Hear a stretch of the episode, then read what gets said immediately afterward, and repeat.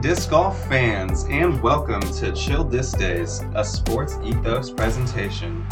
I'm your host, Matthew Williams, and you can find me on Twitter at Mr. Chilliams, M R C H I L L I A M S. And I'd like to officially welcome you to episode number two of Chill Disc Days. And on today's episode, we're going to get into some player rankings. Well, kind of. We're going to dive into some strategy of preparing our draft day player rankings. Uh, mainly, we're going to dive into the 2022 Disc Golf Pro Tour points leaders, how the Pro Tour points system works, and why it may not be the best method for projecting our fantasy player rankings. So, if we look at the Disc Golf Pro Tour setup for 2022, players receive points for their best 8 out of the 12 Elite Series finishes, best 3 out of their 8 Silver Series events, best 2 out of 3 PDGA majors, and then they get both finishes from the playoff events, the Green Mountain Championship and MVP Open. So, just looking at a, a couple of differences right there from what you're going to see with the scoring from the Disc Golf Pro Tour and Skip Ace is Skip Ace doesn't include the Silver Series events. So, there's already eight events right there that players will be partaking in that Skip Ace isn't doing scoring for. Um, the Disc Golf Pro Tour, it's also dropping some of the events. So for those 12 Elite Series finishes, it's taking the best eight out of the 12 finishes. Well, in Skip Ace, you're not getting those scores dropped. They're really taking into account every event. Also, just a slight difference, but Skip Ace did not include the MVP Open or the Pro Tour Championship, and it did have the USDGC, United States Disc Golf Championship event in there, while the Disc Golf Pro Tour points did not include the USDGC, and it did include the MVP Open in there. All right, so there's already a couple major differences right there between the Pro Tour points and Skip Ace. Also, the Pro Tour points is the point structure is very different than the place system in Skip Ace. It's very top heavy. So in the point structure for the Pro Tour, first place at a event is awarded 100 points. Second place is awarded 85 points. Third is 75, then it goes fourth 69, fifth 64, sixth 60. The the uh, gap narrows from there. So whereas skip ace, the separation between every place is just going to be one point. In the Pro Tour points, they have a different point structure to award it's it's definitely more incentive towards the top end, uh, get a bigger gap with the points. So if you are looking at your player rankings for Skip Ace, if you're doing your draft and you're looking at the Pro Tour points leaders, those are just some things you're going to have to take into consideration when constructing your rankings. With that being said, I think the strategy that you want to take when prepping your player rankings is looking at the average finish. Now, Statmando has this information available. Uh, they have, if you go to their stat zone, uh, you can look at the Disc Golf Pro Tour, and they have a where you can sort by average finish. So I would recommending doing that. Now there is a little bit of differences between, as I mentioned, the Pro Tour schedule and the events in Skip Ace with the USDGC including being included in Skip Ace, but not having the MVP Open or Pro Tour Championship. So I did a little legwork on my end and did do an average finish as well um, with the with the events that were in Skip ace for 2022. So just slight differences between what you'll see on Statmando, but uh, there was a, a difference. So, to kind of illustrate this point of, of not looking at the Pro Tour points, we are going to do a look at the top 10 Pro Tour points leaders from 2022, and then go into the top 10 average finishes in 2022. All right, so your top 10 your Pro Tour points leaders, you had leading the way Ricky Wysocki, thanks to four Elite Series wins and the Pro Tour Championship. You had behind him, hot on his tail, Paul McBeth. Um, you had him extremely consistent Elite Series win, runner up at the European Open, um, won Worlds this year, so a couple other runner ups. Um, so, very good year for Paul McBeth. Uh, Calvin Heimburg came in at number three. He's always there in the podium finishes. He had six top three finishes with two Elite Series wins in 2022. So, definitely solid year for Calvin. You had Gannon Buhr coming in at number four with eight top five finishes. And it did not include that USDGC uh, victory of his, his first his first major. So, you know, top four finish without even including that number one overall finish. You had Chris Dickerson at number five, Simon Lizotte at number six with four Elite Series wins, Joel Freeman at seven, Matty O at eight, Kyle Klein at nine, and then rounding out your top 10 was Corey Ellis. So those were your top 10 2022 Pro Tour points leaders. All right, now transitioning over to your top 10 average finish. Coming in at number one, the 17 year old Gannon Buhr. Buhr. 7.8 average finish for Gannon Buhr, and as I mentioned, oh, this does include this does include the uh, USDGC. So Gannon Buhr, if you do the average finish, really showcasing how consistent he was in 2022 with a number one average finish, 7.8. Uh, number two was Chris Dickerson, uh, 8.5.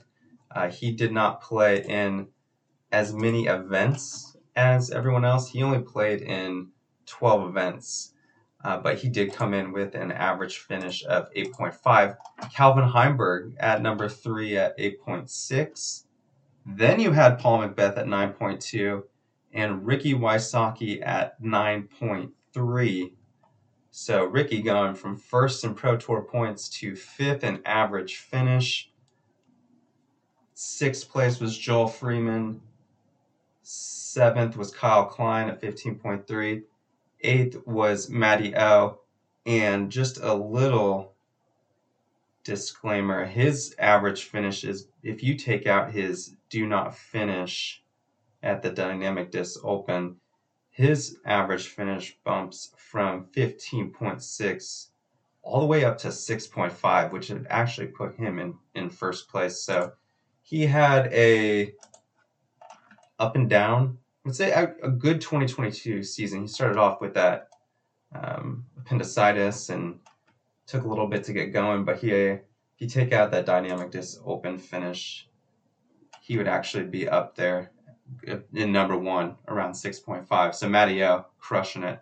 Uh, number nine, Isaac Robinson, 16.4 average finish. So 11 events wasn't in your top 10 with the Pro Tour points, but did creep in there with the average finish. And then rounding out your top 10 was Kevin Jones. Uh, then you had James Conrad, Chris Clemons, then Simon Lizotte. Corey Ellis isn't even on there. Um, he had an average finish around closer to 30, right around 30. So you'll see that's that's I think that's a big takeaway from this is is looking at some of these players. This will be their like per game performance essentially with this average finish in skip ace. You want to look at more at what place you're getting because that's what points you're getting. In skip ace, you get a point for whatever place you finish. If you're in first place, you get one point. If you're in 30th place, you get 30th points. If you get a do not finish, that really takes you out, puts you at the last place number. You could say you could be in the hundreds. on that one. So those ones really hurt you. So that is one aspect when you are doing your player, your draft rankings, getting ready for draft, doing your player rankings. Say you're at, looking at the average finish, that will be your kind of per game value. Then you have to look at total value, and that's kind of looking at the total tournaments played. So as you saw with like Chris Dickerson, who was top five in Pro Tour points, because he didn't make it to you know, a lot of those events he finished so well at the big events, got tons of points, but an average finish is eight and a half. That's top five, but he only played 12 events compared to, you know, 16 for Gannon Buhr, Calvin Heimburg, Paul Beth, Ricky. So that's, you know, oh, 75%, three fourths of the games that they're playing quick maths right there. So uh, I think that's what that's what you're really going to have to take into account is is knowing these guys' schedule, and that's gonna that's gonna be something I'm gonna have to be better on doing my homework, getting on the socials, and following these guys' pro tour schedules. Is just getting a better idea of what tournaments they're going to be playing at, because you know some of them are pretty consistent about not playing certain events. I know Paul doesn't like playing the Las Vegas challenge with those three courses that you have to play. I know Chris Dickerson's not at a ton of the events as much as the other players. Drew Gibson is kind of that way. He was at 13 events. So those are some factors. Those are some things you're to have to take into consideration is the guys that are going to be at a majority of the events. Uh, another one I'm looking at that popped off the charts was Mr. Nate Sexton. Uh, he was right behind Simon Lizotte in average finish. Simon Lizotte was at 21.1, Nate Sexton 21.7. However, he only played in 10 events, and those were the only events that he played all year. So you'll see a lot of these guys play like different, you know, even A tier different Silver Series, lots of different events. Nate Sexton only played Elite Series and Majors, so his schedule has really wind down on the competitive end, doing more of the live coverage, and obviously Jomez. So he's one of those guys that when he does play and he's out there, he's performing very well still. It's just a matter of, you know, he's at about half, a little more than half, you know, the events that some of these other guys are at. So that's going to be something we have to look into uh, in terms of how to value them is that per game versus total value. I don't know if there's a formula or something that I need to come up with as a fantasy basketball fan. I've relied heavily on the hashtag basketball, basketball monster. They have a nifty feature to look at, you know, the per game values versus total values. So I might have to do some homework on my end, uh, break out some some uh, spreadsheet skills, and kind of figure out a way to value the players that you know do consistently place top 10 top 20 but aren't making it at a ton of the events versus some of these guys you know at the end i'm thinking oh let's say let's look at oh, Chandler Fry, for example. Um, he's at you know a ton of events. Matt Bell, um, but they're kind of placing around the 50s. So I think those are definitely valuable people to have on your roster. You you know they'll be there. You know they'll be there at every event. But it does lead to some strategy in terms of streaming. Uh, that is one thing when it's getting into is the streaming is is these players who are locals who aren't making it to a ton of these events, having some open roster spots and knowing these guys who could perform well, perform well at some of the local events, I think those is your best streaming capability. Is looking at some of those locals who perform well but only play at certain events. I'm thinking like Logan Harpool. He had what was it a top three finish at the Dynamic Disc Open and you know he only played in seven events. So, you know, you're definitely not relying on him on a consistent basis, but there are certain events where you're looking at, you know, certain players who could be free agents, put put them in that tournament, and over some players who, yeah, might be at the might be at every event, but if they're placing in the 50s to 70s, you know, is it worth it to have them and start them every week or stream some of these guys who you can maybe pick up off the waivers and you know they might do well historically as their tournaments or a course might fit their game better. Did get kind of sidetracked with the streaming, but wanted to circle back to the to the total tournaments played. Look at some of the players that you're really looking at to be consistent for your team. So, players who played in all 17 Skip Ace events in 2022, you had, and I'm going to do these by average finish. Leading the way was Ezra Aderhold. He played all 17. He had an average finish at 29.8, which Ezra would be around 25th in terms of average finish for 2022. But he played in all 17 events. So, you know, does that make him a top 20 player instead of the 25th best player? Um, you know, you think you'd have to give him that advantage. You had Albert Tamm, uh, average finish around 34.7, played every event. Jeremy Koling, you know, he's going to be out there. Uh, Brodie Smith at 39.8. Um, Jeremy Koling was at 36.3, so another solid year for Jeremy. Uh, Austin Hannum was at every event at 53.9 and then AJ Carey at 55.1. And I might have tailed off at the end of some of these. Let's see, 16 of the 17 events, you had Gannon Buhr, Calvin Heimburg, Paul McBeth, Ricky Wysocki. So honestly, I think those four right there. I just named the top four. Spoiler alert. If you're looking at the top four for next year, I mean, that's pretty clear. Then you had Kyle Klein, Kevin Jones, James Conrad, Chris Clemons. I mean, these guys are definitely going to be in your top 10, I would say.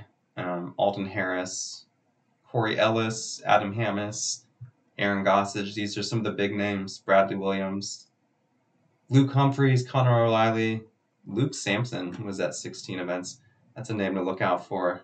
Uh, Gavin Babcock, Colten Montgomery, Chandler Fry, Tristan Tanner, and then Noah Fiveash at 61.9. It looks like is when I stopped and yeah, I've seen his name a bit, but I haven't seen a lot of his game.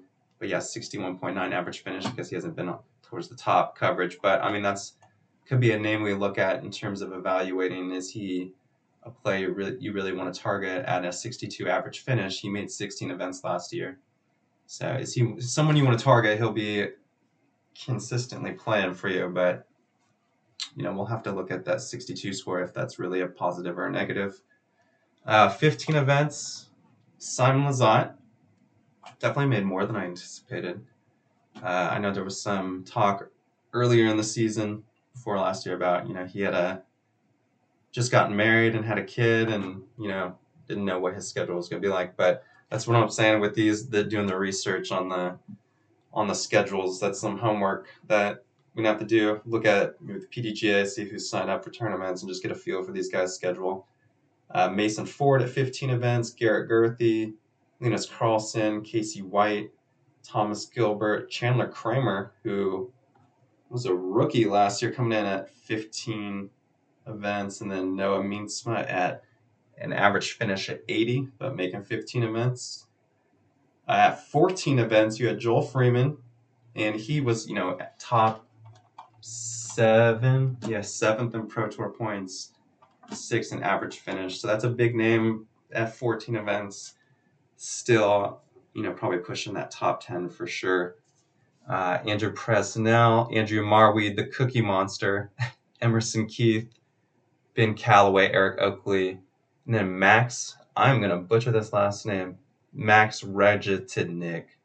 I apologize, Max. But he was at average, finished at 65 and a half so that's definitely a name to look out for. 14 events, uh, 13 events. Drew Gibson, that's a big name, and I think he's going to be a guy we're going to have to look into his game uh, a lot more. I know he made some putting improvements, but you know I think he left a lot to be desired. He started off hot with that Las Vegas win and then kind of tapered off. But 13 events for Drew. Then Greg Barsby, Cole Redalen, Matt Bell, Kevin Kiefer. Kevin Kiefer, I think, is going to be a name to look out for. Um, looked at him at the Lake Marshall, and yeah, excited to see what he does. Um, Alex Russell, Zachariah Johnson, and then John Willis and Dustin Keegan rounding out around the 70 range. Um, coming in at 12 events, some big names Chris Dickerson and Anthony Barela. Um, Chris, oh, yeah, look at the story on his. I'm gonna have to look at the consistency of his schedule. Yeah, he's really. I'm curious because yeah, his schedule hasn't been extremely consistent with the DGP, the Disc Golf Pro Tour. So that's a. Uh, I'm curious to see what his schedule is like for next year. I mean, he was second in average finish, but played 12 events. So I'd like to say top 10 player still. Um, obviously, he definitely in terms of skill, he's for sure a top ten player. And those average finish, he's going to be leading you when he plays. Um, yeah, I just don't know how many events he's going to be in. Uh, hopefully, he gets to closer to the 14 to 15. I'm just not sure if he will. But, you know, I would definitely put him in the top 10. I just think you have to give the edge to guys like Gannon, Calvin, Paul, and Ricky over Chris just because of the events they play. But 12 events, Chris Dickerson, Anthony Barela. I know he's in school. Um, gosh, I would love to see him. He, I think he's going to school for finance and coming from an accounting major. I just would love to see him just put all his time and energy into disc golf and just see where it takes him and be like, bro, just come back to school. It'll be waiting for you. Just, he's just so good. And I would just love to see him put all his focus and energy into disc golf and see where it takes him because one guy said if there's a hole that Anthony Barela can't birdie, then it probably shouldn't be a hole. And I agree. So I wish 12 events, I, I wish he would just full time focus on disc golf. But yeah, I, I know he's got school going on, so I'll have to look into his schedule more. But 12 events, um, what was his average finish last year? he had an average finish at 25.8. So yeah, right behind guys like Simon Lizotte and Nate Sexton. And so many times you just watch him play, you're like, oh my gosh, he could do so much better. He'll have like these hot rounds and then just have like an even round mixed in there. And if he just put it together for a whole tournament, he's one of those guys, like just huge potential. He just focused, yeah, and played all the events focused, but Anthony Barela, 12 events, um, Brandon Lotta, Newt Van Holland, Paul Ulibarri. I know he had some injuries last year, but he was finishing strong. So I hope his I hope his off season works out for him. He can heal up and bump those. You know, he's out there on tour doing commentary, so hopefully he can get those events bumped up to the 15 range. And you know, he's still solid as ever. So I would you know not sleep on Paul. And then Zach Melton was also at 12 events. Uh, 11 events, you had some more big names, Matty O, and we kind of talked about his where his average finish was. If you take out that dynamic disc open, started off with that appendicitis, so he missed some of the start of the season. So I would expect that number to to bump up closer to the 15, 16. I mean, Matty O has been a pro. He's been on the tour for so long. I mean, he is, I would say, definitely top 10 player. And he should, I think his tournaments played number will bump up closer to the, you know, 15, 16, 17, you know, giving good health, hopefully. Um, Isaac Robinson, his, I'm not exactly as sure why his events played isn't higher. I'll definitely be looking at Isaac and Ezra's schedule for next year and seeing if they play more events because he's got you know all the potential in the world. Another you know backhand dominant player, but just the way he throws the putter. I mean, he's you have to his talent definitely puts him up into that top ten conversation. I would say. It's just a matter of kind of like Chris Dickerson getting those events up. Uh, James Proctor, 36.9 average finish with 11 events. So that's kind of a sleeper. Like I know he's an OG. He's been around for a minute and might be kind of slept on just because you don't know how many events it's going to be on if he's still going strong. Uh, GT Hancock, Tim Barham, Nate Perkins, and then you have Clay Edwards, Ian Pritchett, and Silver Lot. And then 10 events, you had Nate Sexton, uh, Väinö Mäkelä, and he had he had a great year, 27.5 average finish. Um, I haven't seen too much of his game, but was definitely impressed with um, some of the European players this year. You know, obviously Nicholas had the uh, just uh, kind of heartbreaking loss to get. Like I was rooting for Gannon, but it still kind of hurt to watch him lose. But he had a great year. Um, but also, Mino, Linus, um, Silver. It was good to see, uh, you know, some of the European players crush it. Let's see. Jake Hebenheimer actually made it up to 10 events. Fun to see his little horseshoe putt get some uh, get some attention. Gavin Rathbun made it to 10 events. I know he had some injury issues. He was coming back from with the shoulder and uh, he just left. I just watched the um, part of the New World and he had a do not finish there, but I believe that was more like a thumb little finger injury, so I don't think that's related to his shoulder. That's going to be one of the guys, and we'll, I think that's going to be a name we're going to be diving into more um, on one of these episodes in terms of a guy to look out for is Gavin with his injury. Um, Austin Turner, Silas Schultz coming in at an average finish of 63.4 with 10 events played. Justin Rozak, Jordan Castro, and Levi Hancock. So I think we touched on a lot of names right there just you know guys that are going to be a lot of events. That's what you want, um, and then you can kind of you know once you if you want to get that competitive advantage, you know get into the tournament by tournament. We'll get into some of the locals. Um, definitely do some of the locals. I think uh, just looking at some of the grip pick six, I think just going to have some sleepers definitely to throw out there. And you know you could take it and roll with it if you want just because you know a lot of these you know, people are probably picking the same players. And disc golf is like other sports but i think disc golf in a different way is very unpredictable you know. It's a game of inches centimeters whatever you want to say. It's like it's going to be hard to predict. So i'm not going to be you know nostradamus out here you know, calling calling the future. I, I yeah, disclaimer.